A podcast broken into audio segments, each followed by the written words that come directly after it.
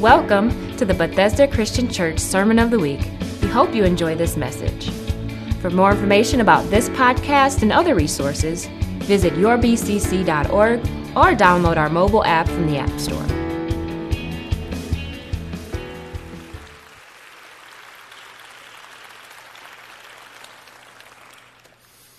Just want to let you know, Pastor Dunn wasn't expecting that. So uh, we hope you loved all the uh, wonderful blessings folks had for you, and we're not done yet. 82 years ago this month, Bethesda Christian Church was founded. And if you listened closely in that video and you heard what Mrs. Beall said, you heard that our pastor, Annalie Dunn, has been employed by the church for more than half of that 82 year history. In 1973, she began working at Bethesda's school. Its first year of existence, she was a charter teacher teaching first grade. And in later years, she moved to high school. She taught high school math and high school calculus. In 1994, she moved from the school side to the church side, leading the adult education department, among other things, here at the church. Then she became one of our pastors, and in 2004, she became Bethesda's third senior pastor. From 1973 to 2016, that's 43 years of service to this church. And the church honors that today.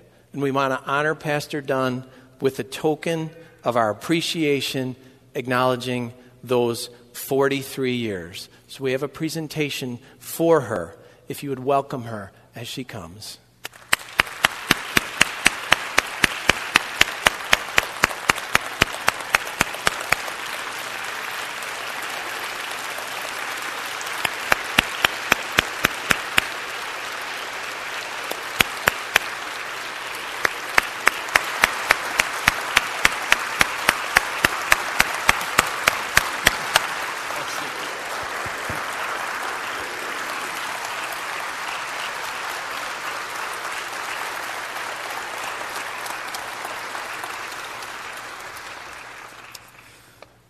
Acknowledge 43 years of service,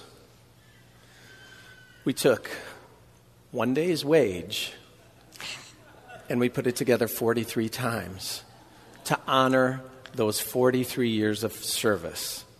So we have that, and we want to present that to you in this, a keepsake box that mark, marks the occasion of today. And it says, Pastor Annalie B. Dunn, June 5th, 2016, His truth endures to all generations. Psalm 100, verse 5. Now, this box is a little heavy because there's more than just that gift acknowledging your 43 years, but this box is full of love and great wishes from all of this, your congregation.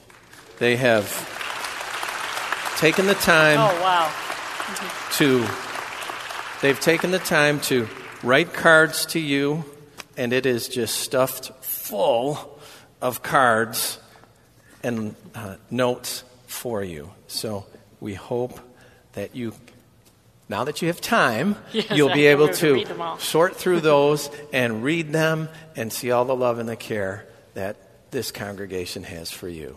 Thank you. And we bless you. There's more under here. And there's a little more under here, but I wasn't allowed to touch them. Thank you. Yep, just take them out.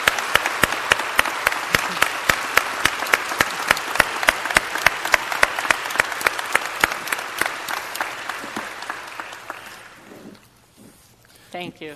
Thank you. Now, before we let Pastor preach, and we're going to let her preach, okay? Yeah. I know we've taken a little extra time this morning, but she's got something to say. So I want you to just relax a little bit and know we might run a few minutes over, but that's okay because this is Pastor Dunn's final message to you as our senior pastor And before she does that, we're going to bless her with a prayer. So I have the ministers, and we're going to just lay our hands on her and bless her. Thank you, Lord. Thank you, Lord. Thank you, Lord, for this day. Thank you, Lord, for Pastor Annalie Dunn and James and just the great integrity that they have shown us, the great example that they put forth for all of us. God, thank you for speaking to her heart. Thank you for guiding her by your Holy Spirit, Lord. Thank you for the leadership that they have showed to us and to this church over many years. God, they were not always at the head, but they served. They served diligently behind the scenes, doing what you had them to do. We thank you for it, God. And right now, we commit them into your hands for your love, for your grace, for your direction. God, their time is not through, and we know that, and we trust that you have great things in store for them. God, as we put them into your hands, use them. Lord, continue to fill them with your Holy Spirit, Lord. God, that as they go forward, that your word would stay true to all generations, God, and you would use Annalie Dunn and James Dunn to that end, God. But also, Lord, as they have a little extra time, God, and as we've seen in these videos, God bless them with some family time. Bless them with Ethan and, and Evan and their daughters, God. Lord, that they'd be able to spend some really nice time with them, God, and some blessing. Lord, you're good. Your mercy is wonderful, and your truth endures to all generations. We love you and we thank you, God. And so we just commit Pastor Annalie and to James into your love and into your care. In Jesus' holy and precious name, amen. Amen. Amen. Thank you. Amen. Bless you. Oh, God bless you. Bless you. Thank you. Bless you. Thank you. Bless you too. Bless you. Bless you. Thank you. Thank you. You may be seated. I don't know how you expect me to just keep going now. Thank you for that tribute. Now that I've seen that box, I want to go back and read them all, and I'll just have to wait to learn patience on the way. One of the things that is hardest for me to believe is that over 40 years has gone by working here at the church. I tell you, time can fly sometimes, and you just can't even believe how what year it is. As a kid, if you'd have said I'd retire in 2016, I would have thought 2016, that was a date that didn't even exist on my radar, that we'd ever get this far.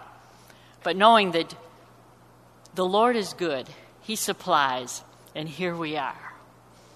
So, this is our opportunity, my opportunity, I guess, today to leave you with some direction, leave you with some words of some things that not only have I learned over these years, but hopefully you have as well. Because indeed, His truth endures to all generations. And if we know the truth, the truth will set us free, and that truth will certainly keep us.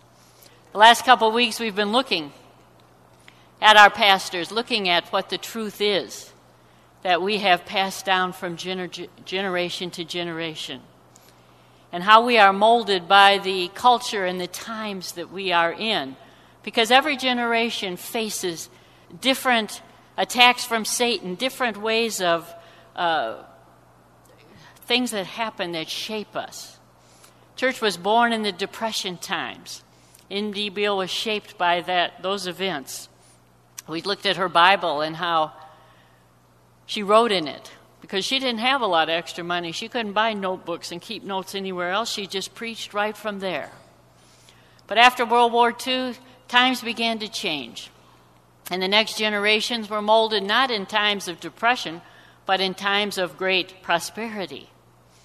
And James Beall came to be the, the pastor of this church in times of prosperity, but also times of generational change as rebellion began to take hold of the nation and take us in a different direction. But with a shepherd's heart, he continued to write. And we looked at his notes, how he highlighted everything, and, and the notes that he had, and uh, the booklets that he wrote, the books that he wrote, the radio uh, messages that he gave, as he extended truth into a world often that did not want to hear it. Bibles change for me as well. They're all over here on the table. I was going to take time to show them, but we'll move along this morning. But I came in at a time when Bibles began to change because so many different translations came into the picture. And the book, Bible I used at the beginning is sitting over there on the table. It weighs a ton, and it's impossible to really carry along because it had four different translations side by side in it. They were parallel. I think they have a picture of it they put up here now. That helped me see the different ways that people were taking the original scriptures. And I thought four parallel versions was really a lot. But today, with the change in technology, I don't just look at four translations. I have a computer, and that list, there's just like a hundred translations of English Bibles right now. Not to mention, you can go look up all of the Hebrew and Greek and the concordances that you used to have to buy and how burdensome they were to look up everything. Now, you can do it in a, a keystroke. Look up everything, find what you want. And we have access to more information of biblical truth than we have ever had in the history of the world. But what amazes me is that with all of our access to the Bible, all of our access to truth, we seem to stray farther and farther from it every single year. Our country is, is moving farther and farther away from the truth of Jesus Christ. And we have a commission before us to take the truth to every generation but how can we take that truth in a world that really doesn't want to hear it? So, this morning, what I'd like to leave you with, as we've been talking the last really year and a half about the change of seasons, that we are coming into a season of spring, a, t- a time of new beginnings in the Lord. Just some things for you to understand and get on board with if we want to be people that can change our culture, make a dent in the generations that are to follow, and make sure the truth of the Word of God continues from one generation to the next. To understand the harvest field that is before us. Because if we are to go into the harvest field equipped and able to make an impact in a world that needs to hear about Jesus Christ, then we have to understand what it is that we need to do and what methods the Lord will use to get us to that place. And to do that, we turn to the Word of God because that's where we always turn.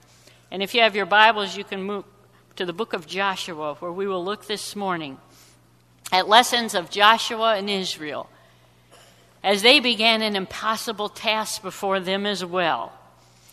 And that was the task of going in to the promised land transition was taking place.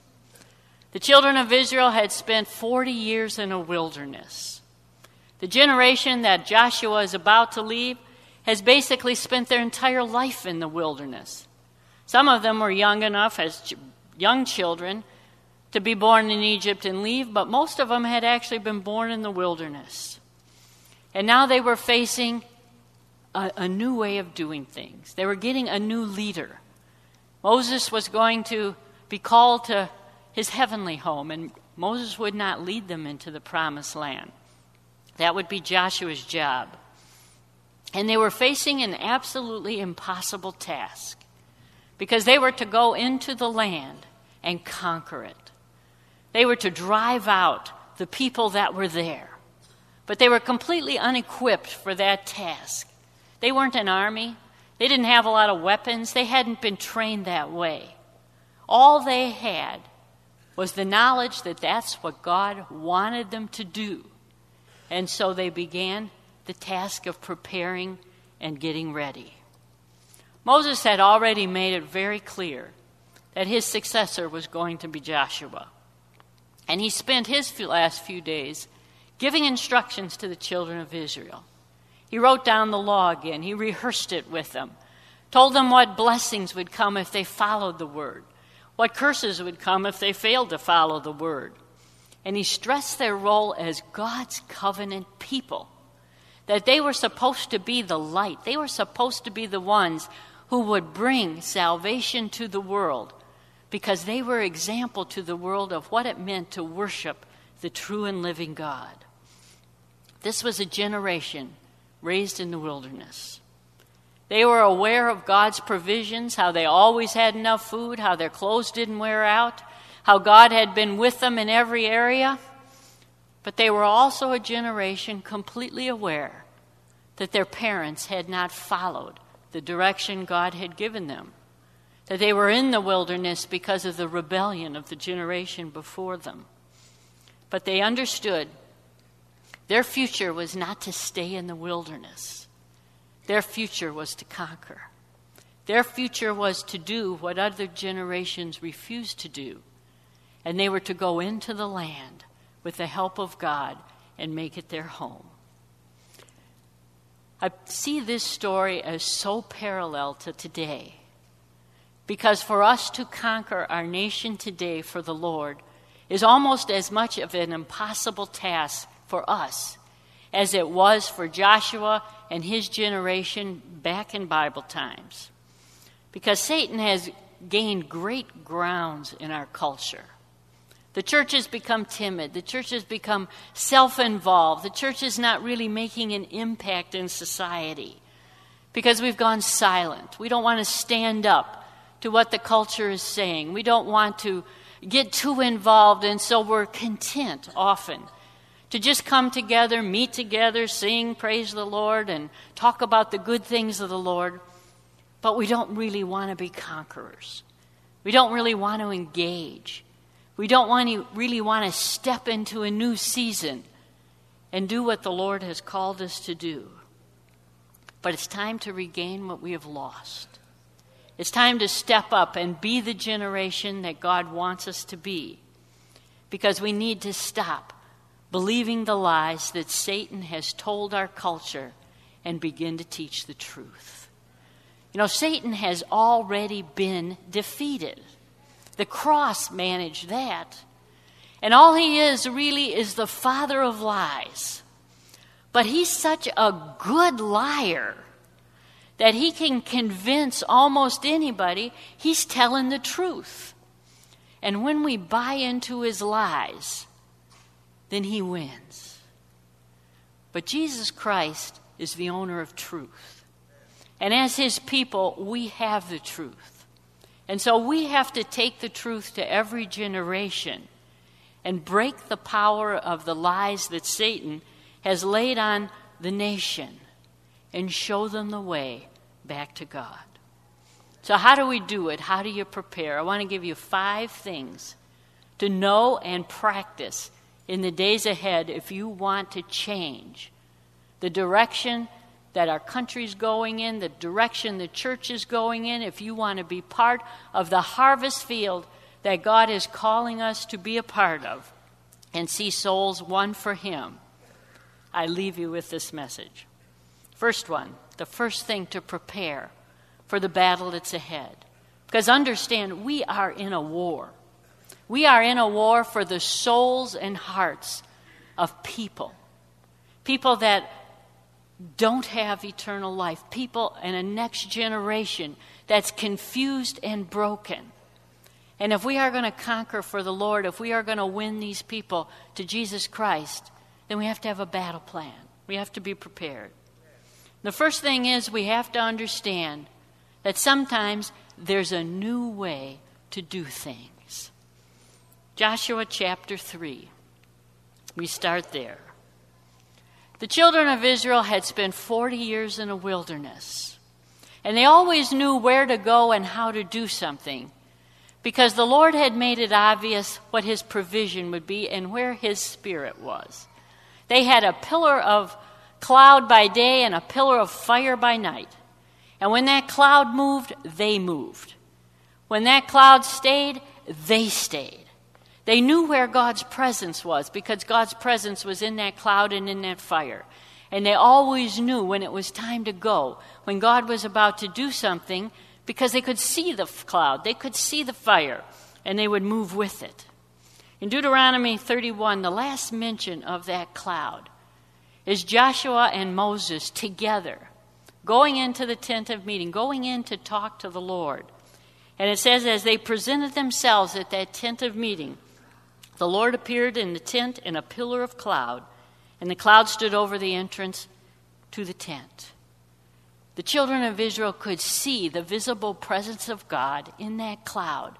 And they knew that cloud was over Moses, and they saw that cloud over Joshua, and they knew that God's presence was there and talking to them whenever they saw that cloud.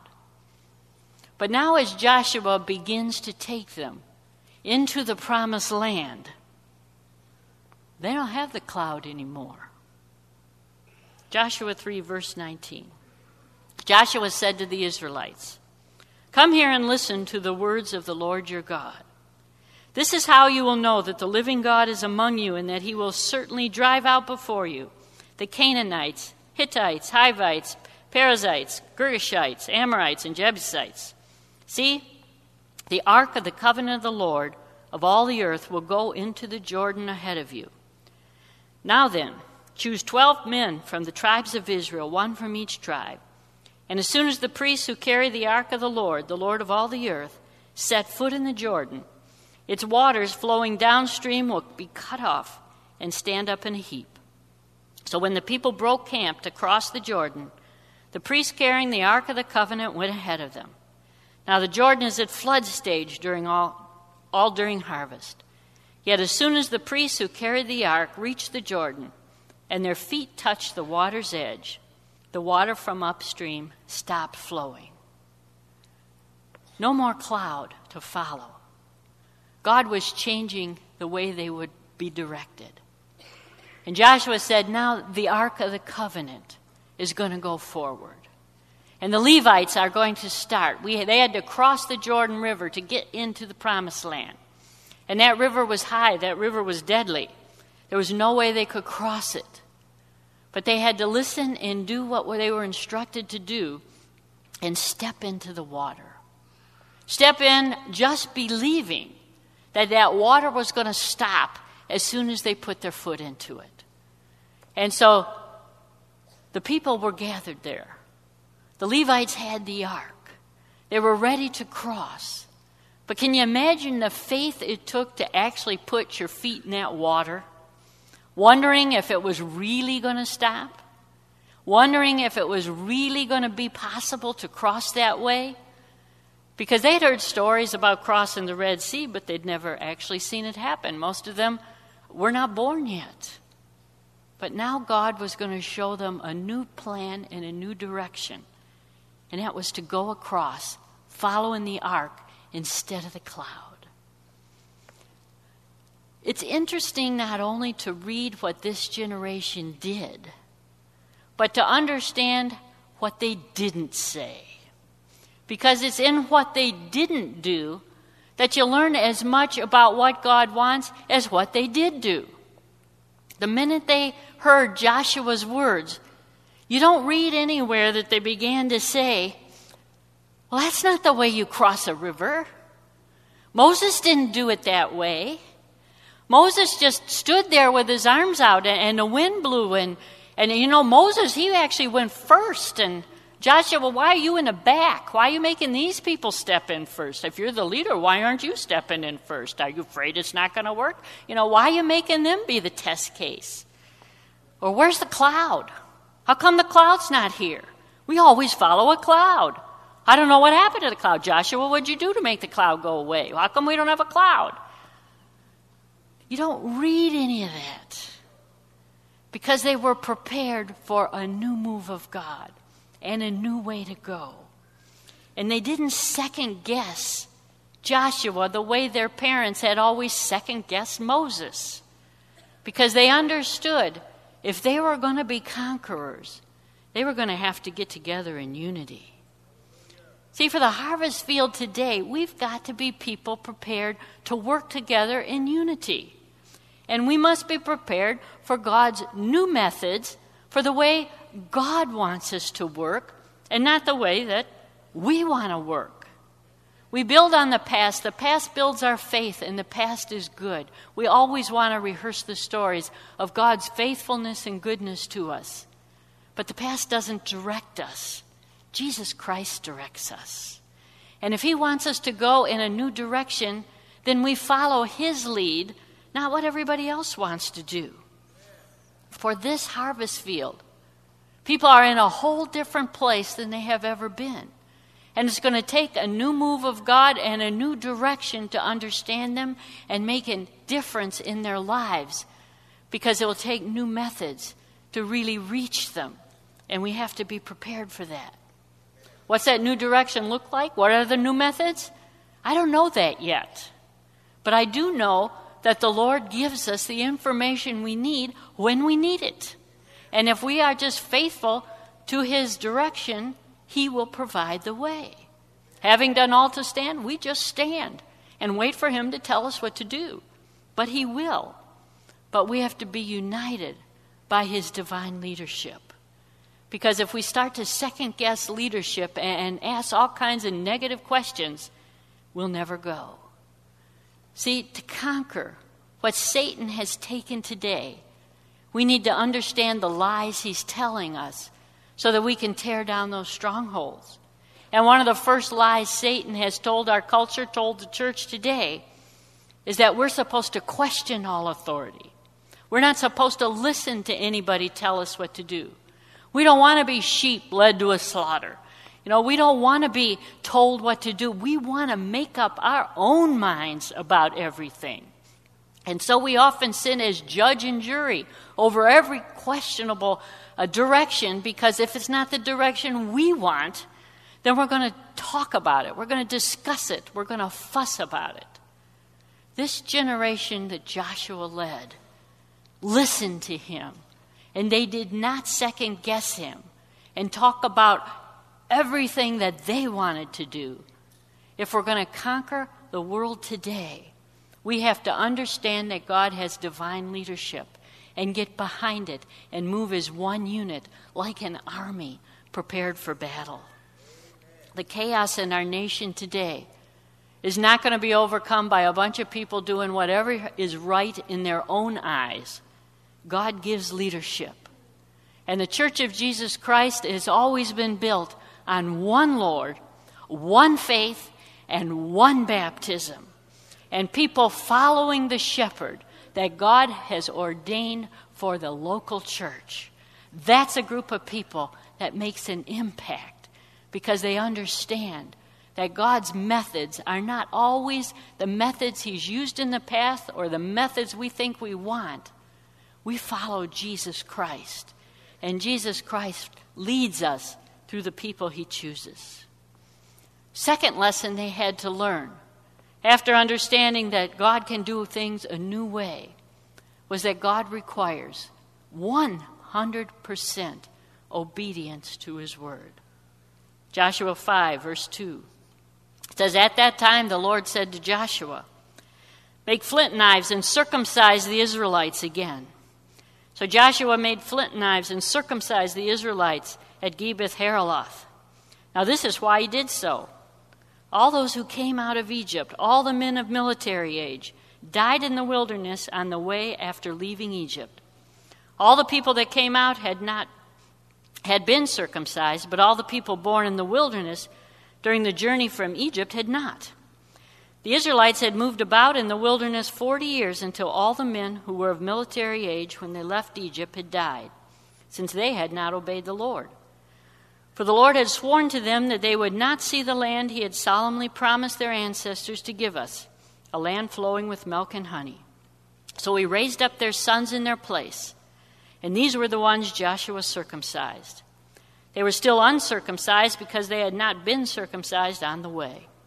And after the whole nation had been circumcised, they remained where they were in camp until they were healed.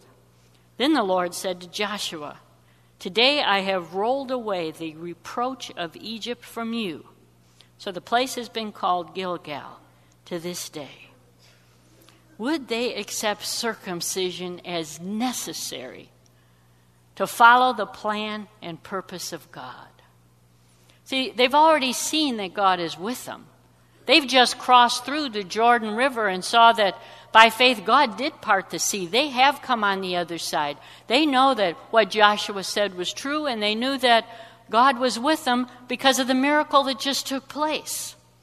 But now God stops them on a dime and says, Even though I'm with you, I want you to understand something. I expect you to obey everything that I've said. Not just pick and choose the parts you like and what you think you want to do, but I expect 100% obedience. This was not the best time to circumcise everybody. They're on the plains of Jericho. The people in Jericho can see what's happening to them. They are now incapacitated. They've been humbled. Uh, everyone can see they can't even fight right now. It doesn't make sense to take your whole army and incapacitate them right in front of the enemy's walls and expect anything to happen. But by faith, they understood if they were God's people, they were going to have to do it God's way. And their obedience wasn't partial. Joshua didn't say, we'll start with this group, we'll circumcise them first, and then as soon as they're healed, we'll move on to the next group. That way, all our enemies will know that, you know, uh, we're prepared just in case they come along, uh, and we'll move through until everybody's finished. No, they did it all at once. They humbled themselves before their God and let God take care of them. And the miracle here is all those people behind the walls of Jericho, they had no clue what to do with that. They could have walked out and destroyed all of Israel right then and there. But the Bible says they were scared to death of Israel.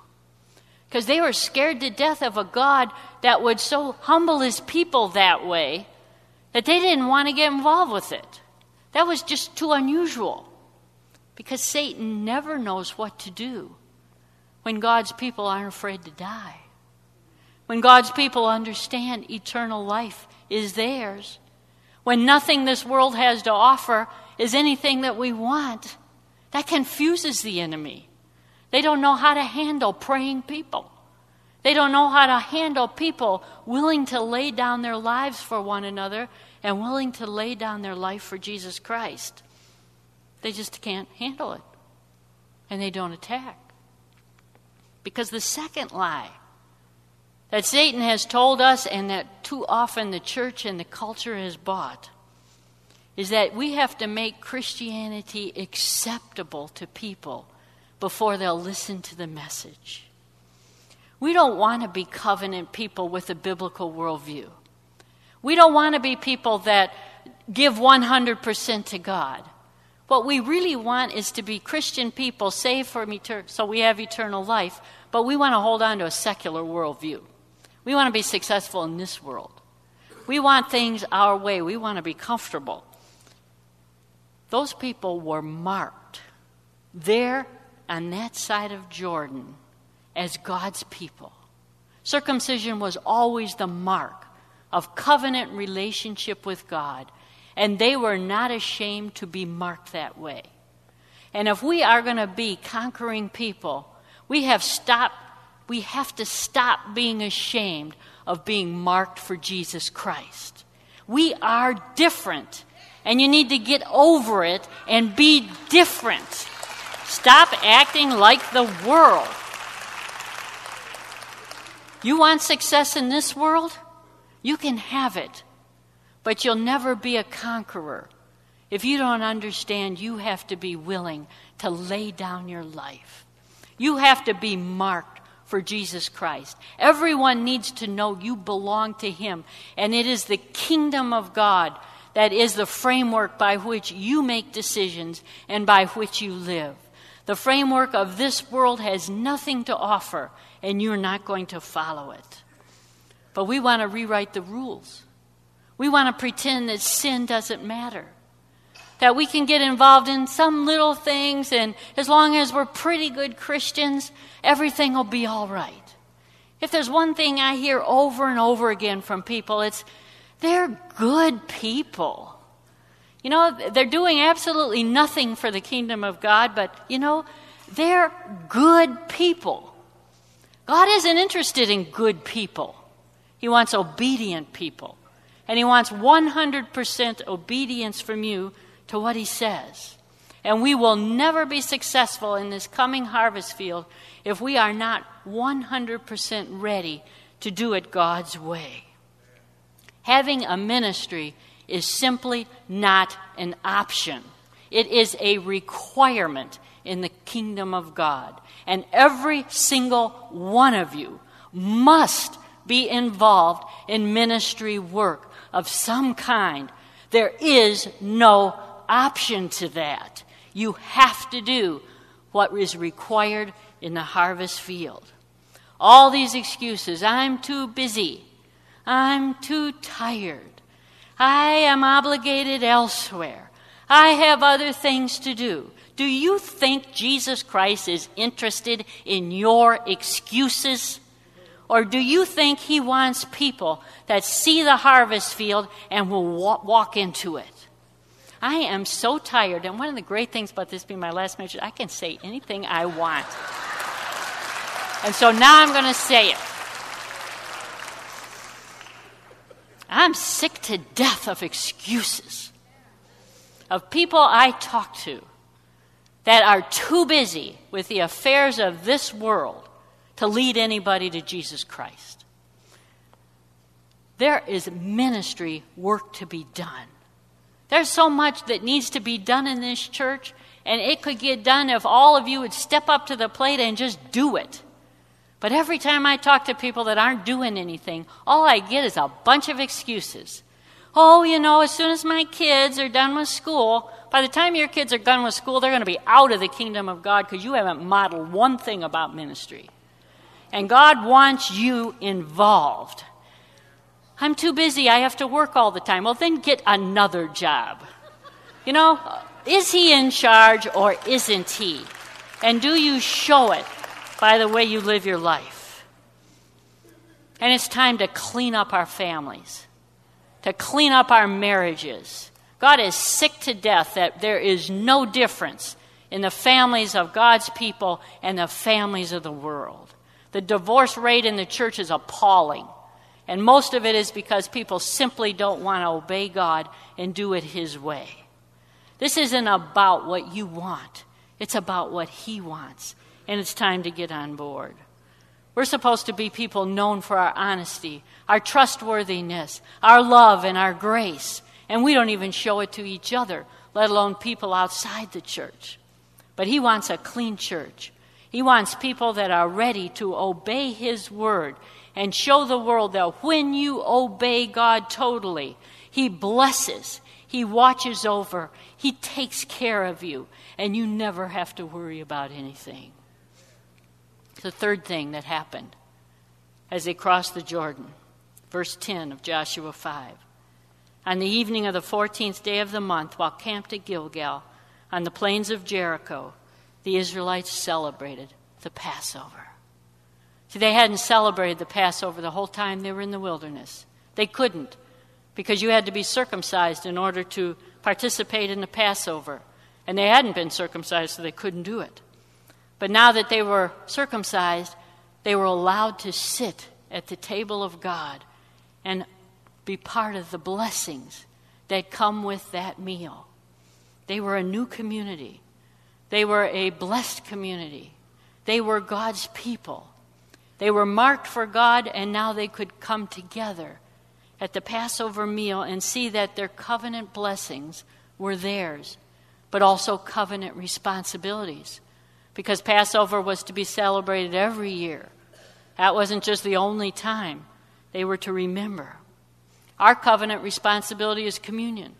We're going to get to that in just a little bit. Because we have a responsibility to sit at the table of God, and that means we come to it prepared. We come with clean hearts.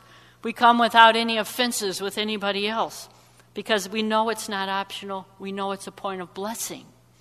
And too often we've gotten sloppy about communion. We think, eh, it doesn't matter if I'm here or not. I got a hundred other things to do that Sunday.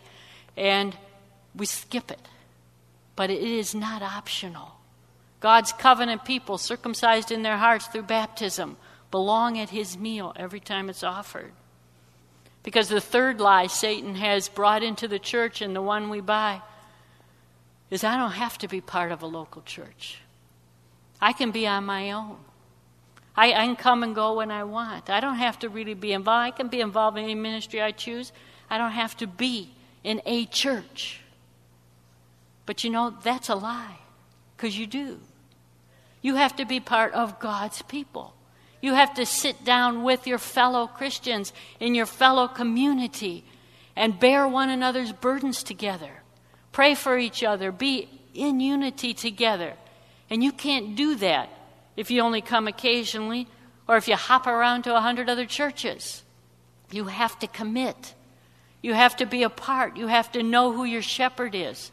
You have to be willing to be part of the sheep and do what he has called you to do. Because the strength of the church of Jesus Christ is its unity.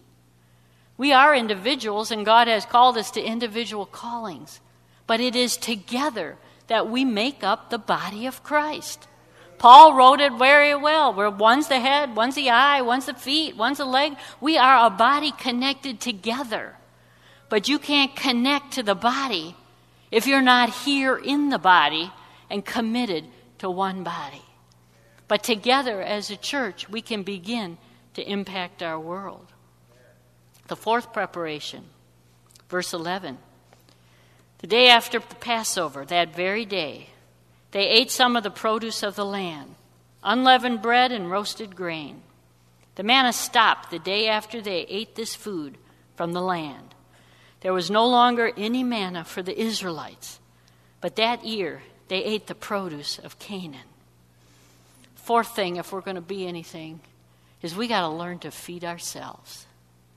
This was a generation completely raised on manna. God had always provided for them, always fed them. They never had to worry where their next meal was coming from because they always had a meal. They didn't always like that meal, but they had one. God always provided for them. They never went hungry. But now that they were in the promised land, the manna stopped. God didn't provide it anymore. They were able to eat what was in the land. And what a banquet that would be for them. People that had never really had much variety in food now can eat anything they want. But the problem with being able to eat anything they want was they were going to have to go get it themselves. No one was going to bring it to them. They would have to grow up and they would have to feed themselves. What a transition that was. And again, what you don't hear. How are we supposed to fight and find food at the same time?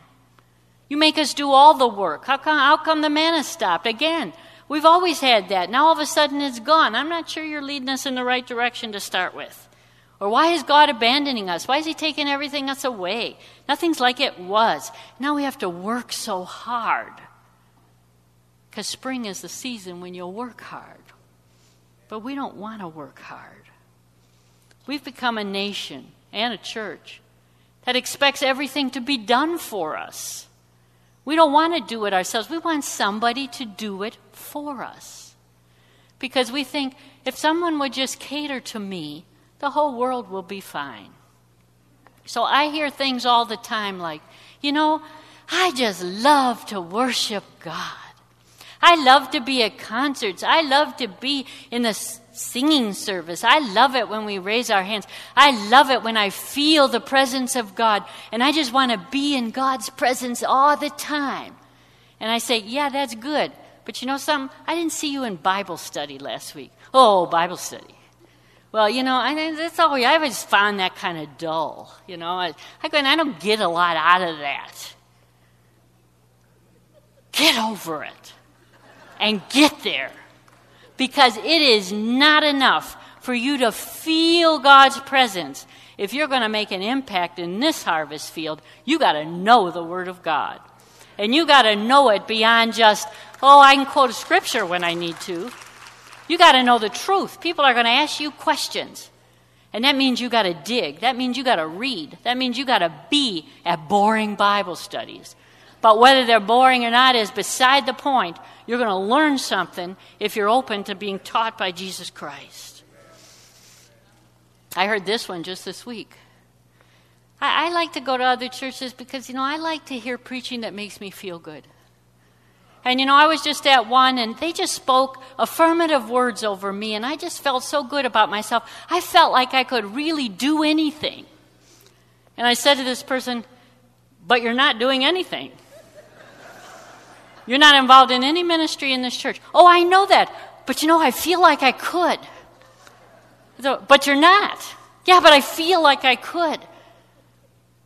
You're missing the point. I don't care how you feel about anything. What are you doing? But I feel, I just love it when people say positive things to me. And I'm going to speak positive things over myself every day now. Well, you can speak positive things from the time you get up to the time you go to sleep. Who cares about that? What are you doing for the kingdom of God besides sitting on a chair and talking positive to yourself? I just like to sit in service. I don't want to be involved. And I get this from younger ones. Well, Sunday school starts too early, you know? Uh, that's a, I don't like to get up that early on Sunday, and really, I can't find a Sunday school class I like. They're all boring, especially if I have to get up early to get there. Well, excuse me that Jesus Christ isn't on your schedule. That the whole entire church doesn't have to be rearranged to fit your time frame. Maybe we should have Sunday school at 10 o'clock at night so you can get there. But then you would just tell me another excuse. This is when it's offered. And this is when you get there. You know what the word is? Sacrifice. Sacrifice and obedience. Ooh, I don't like those words. I want you to tell me something makes me feel good about myself. I don't feel good about myself when I have to sacrifice. Paul said it best I want to give you meat, but you insist on milk. Because all you want is feel good ideas. And see, that's the next lie that Satan has taught our nation and taught the church. And that lie is it's all about how you feel. That it's your feelings that determine good or bad. It's your feelings that determine whether we should do something or not. If I don't feel like doing it, then I shouldn't have to do it. And I come to church and I don't feel the presence the way I think I should. And when I prayed and I didn't feel the presence of God, this isn't about what you feel, this is about what he says. And he says when two or three are gathered together, his presence is here. His presence is here right now, whether you feel it or not. You don't have to feel anything. Who cares what you feel? Tomorrow you're going to change your feelings anyway. I didn't feel the love from that person. I went to their class, but they didn't, I didn't feel the love. What in the world does that even mean? What were they supposed to do? Give you a big hug? You know, who cares how you feel? What does the Word of God say? That's what we line up to. And then that companion lie is, well, I, I, don't feel it, but you know, I the Bible. You just make it say anything you want. So how do I know that what you're saying is right? Because somebody else is going to say it different. That's what comes from sloppy Bible study. Uh, not enough Bible study. There is a truth. And when we find that truth, you know it because this truth sets you free. But if you don't want to be a person of truth, if you want to be a person who just sits there and whines, go ahead. But you're never going to make it in the harvest field that's coming up. Because this harvest field requires investment. You're going to have to sacrifice. You're going to have to know the truth. And I'm going to tell you right now, you're not going to feel good in this harvest field. Because these people are hurt. These people are broken. These people require time. These people need help and they're going to be difficult people. And you're not going to feel good all the time helping them. But if God is in it, God will provide. And then the fifth one, verse 13. Now, when Joshua was near Jericho, he looked up and saw a man standing in front of him with a drawn sword in his hand. Joshua went up to him and asked, Are you for us or for our enemies? Neither, he replied, but as commander of the army of the Lord, I have now come. Then Joshua fell face down to the ground in reverence and asked him, What message does my Lord have for his servant? The commander of the Lord's army replied, Take off your sandals, for the place where you're standing is holy. And Joshua did so. Joshua walks out and he meets a stranger, and he doesn't know who it is. And he finds out it's the commander of the Lord. Joshua's first question is, Whose side are you on? And the answer was, I'm not on any side. I expect you to be on my side. See, go, too often I hear people, I want the Lord to be on my side and be in what we're doing. No, the Lord is not on our side. He never will be on our side. The Lord is not interested in our side. He does not want to be on our side. He wants you to be on His side, doing His work His way. That's the way He is. The Lord is in charge of the battle, not Joshua. And it was the Lord who gave Joshua the battle plans for Jericho and told him what to do. The commander of the Lord's army did not walk through the Israelite camp asking everybody for their opinion. What do you think of Joshua? Good guy, isn't he? Think you can follow Joshua? How about that Jordan River crossing? Did you like that? The Jordan, hey, I pick, you know, do you, did you read anywhere where he asked the people what their opinion of him was? No. He picked Joshua and he talks to Joshua, and he gave Joshua the battle plan for Jericho.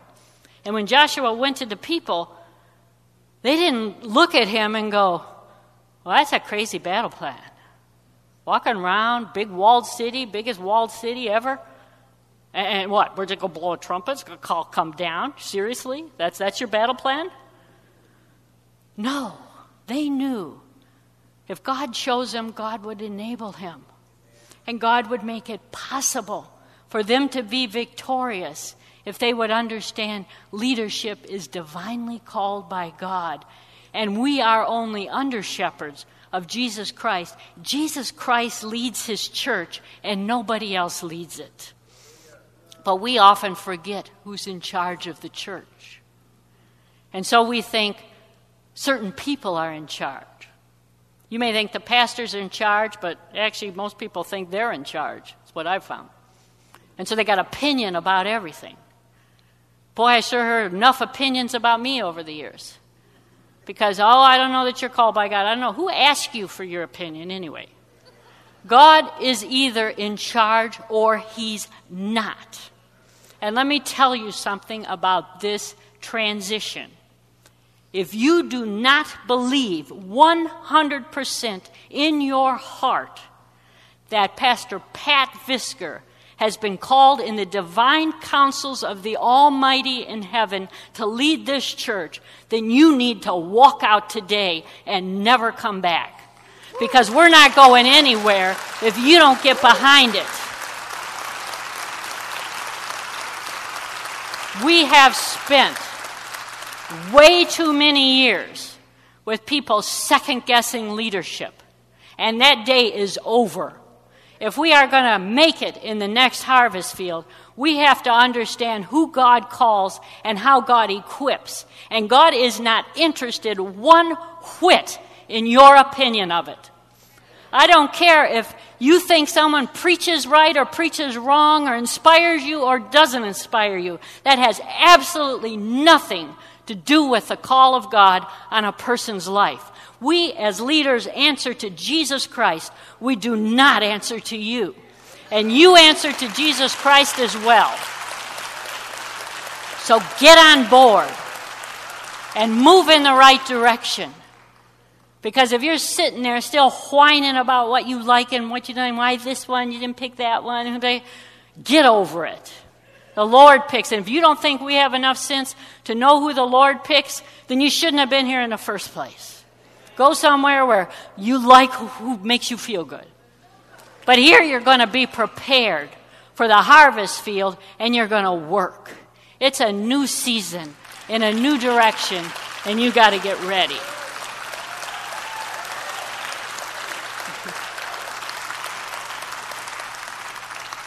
So we take communion. Deacons and elders, if you'll prepare, we're going to get started. Because this is the fifth lie that Satan has told us and told the church that somehow we're a democracy, that somehow we're entitled to our opinions, that somehow we can be successful with, you know, everybody just saying whatever they want, Now, I'm not talking about blind obedience that follows something besides the Word of God. I'm talking about understanding your leaders are connected to Christ and know Christ.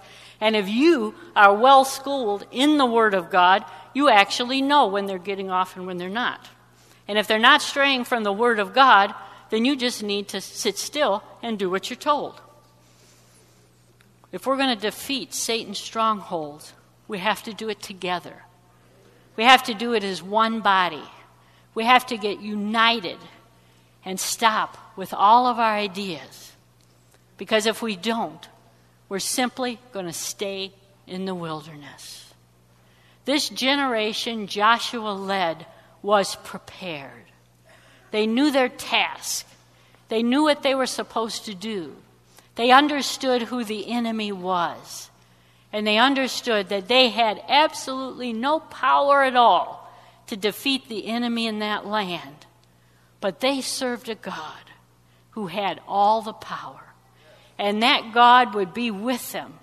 And he would take down every stronghold they faced if they would stay unified, obey the word of God, and listen to the leadership that God provided for him for them. Today is a communion, a Passover celebration for us because it speaks of the unity of the church.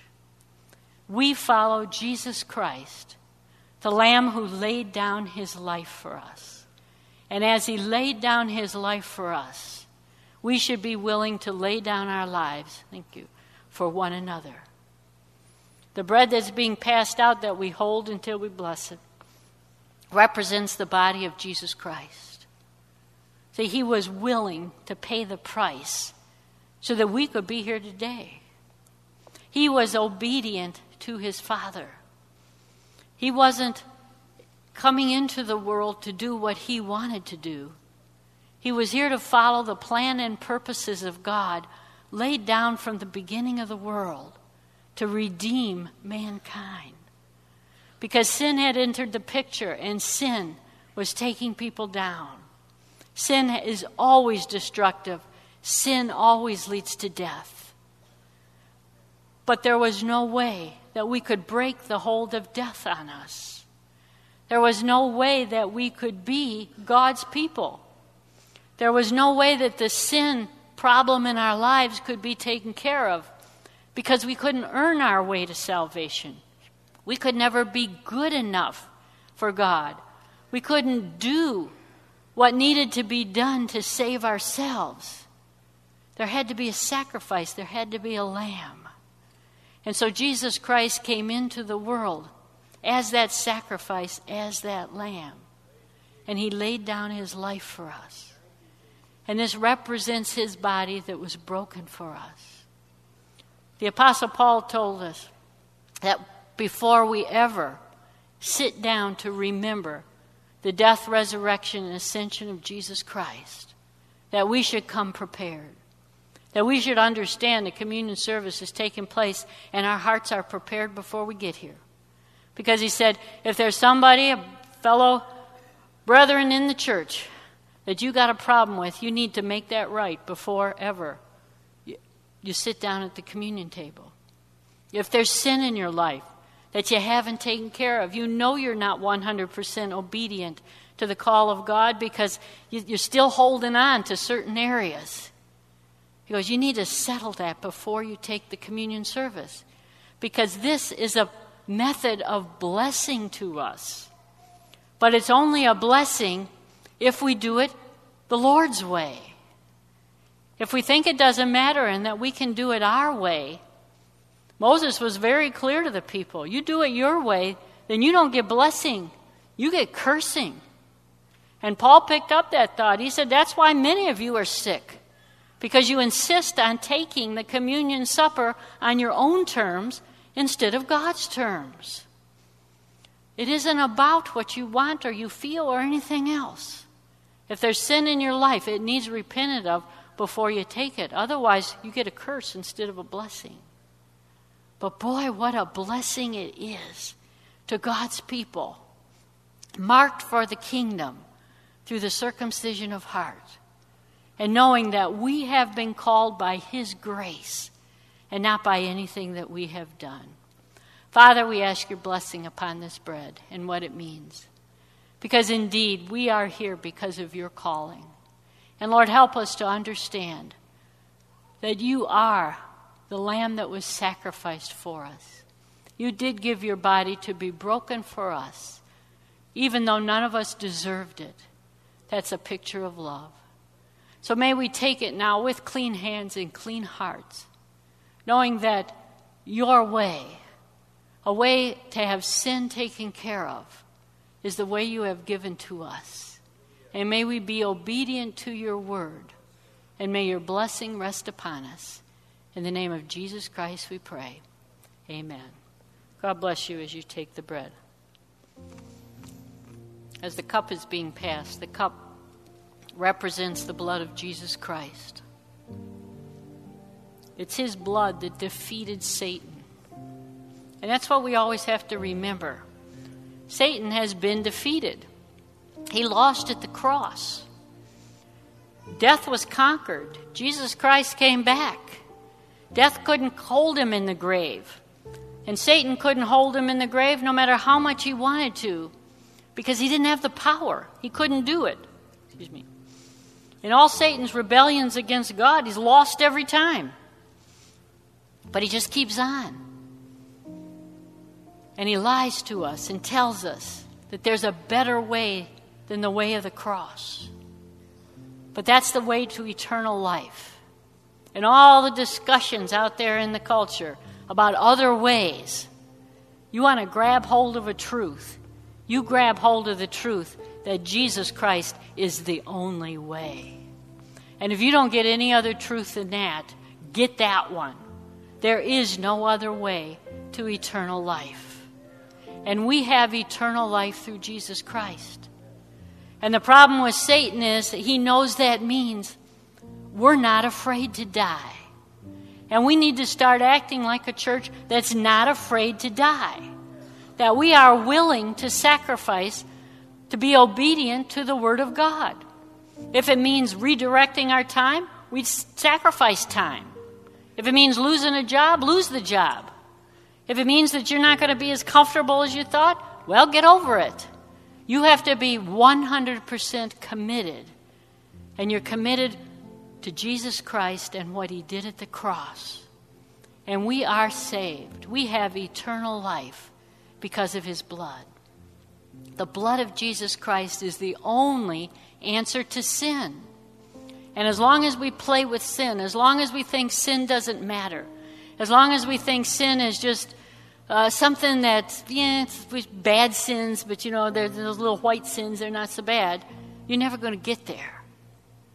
We should be able to look at the harvest field today and see what has happened because of sin the brokenness in people, the addictions of people, families that are fractured, people that are committing suicide, people selling other people People that care nothing. Every day in the paper, someone's shooting somebody, shooting little kids.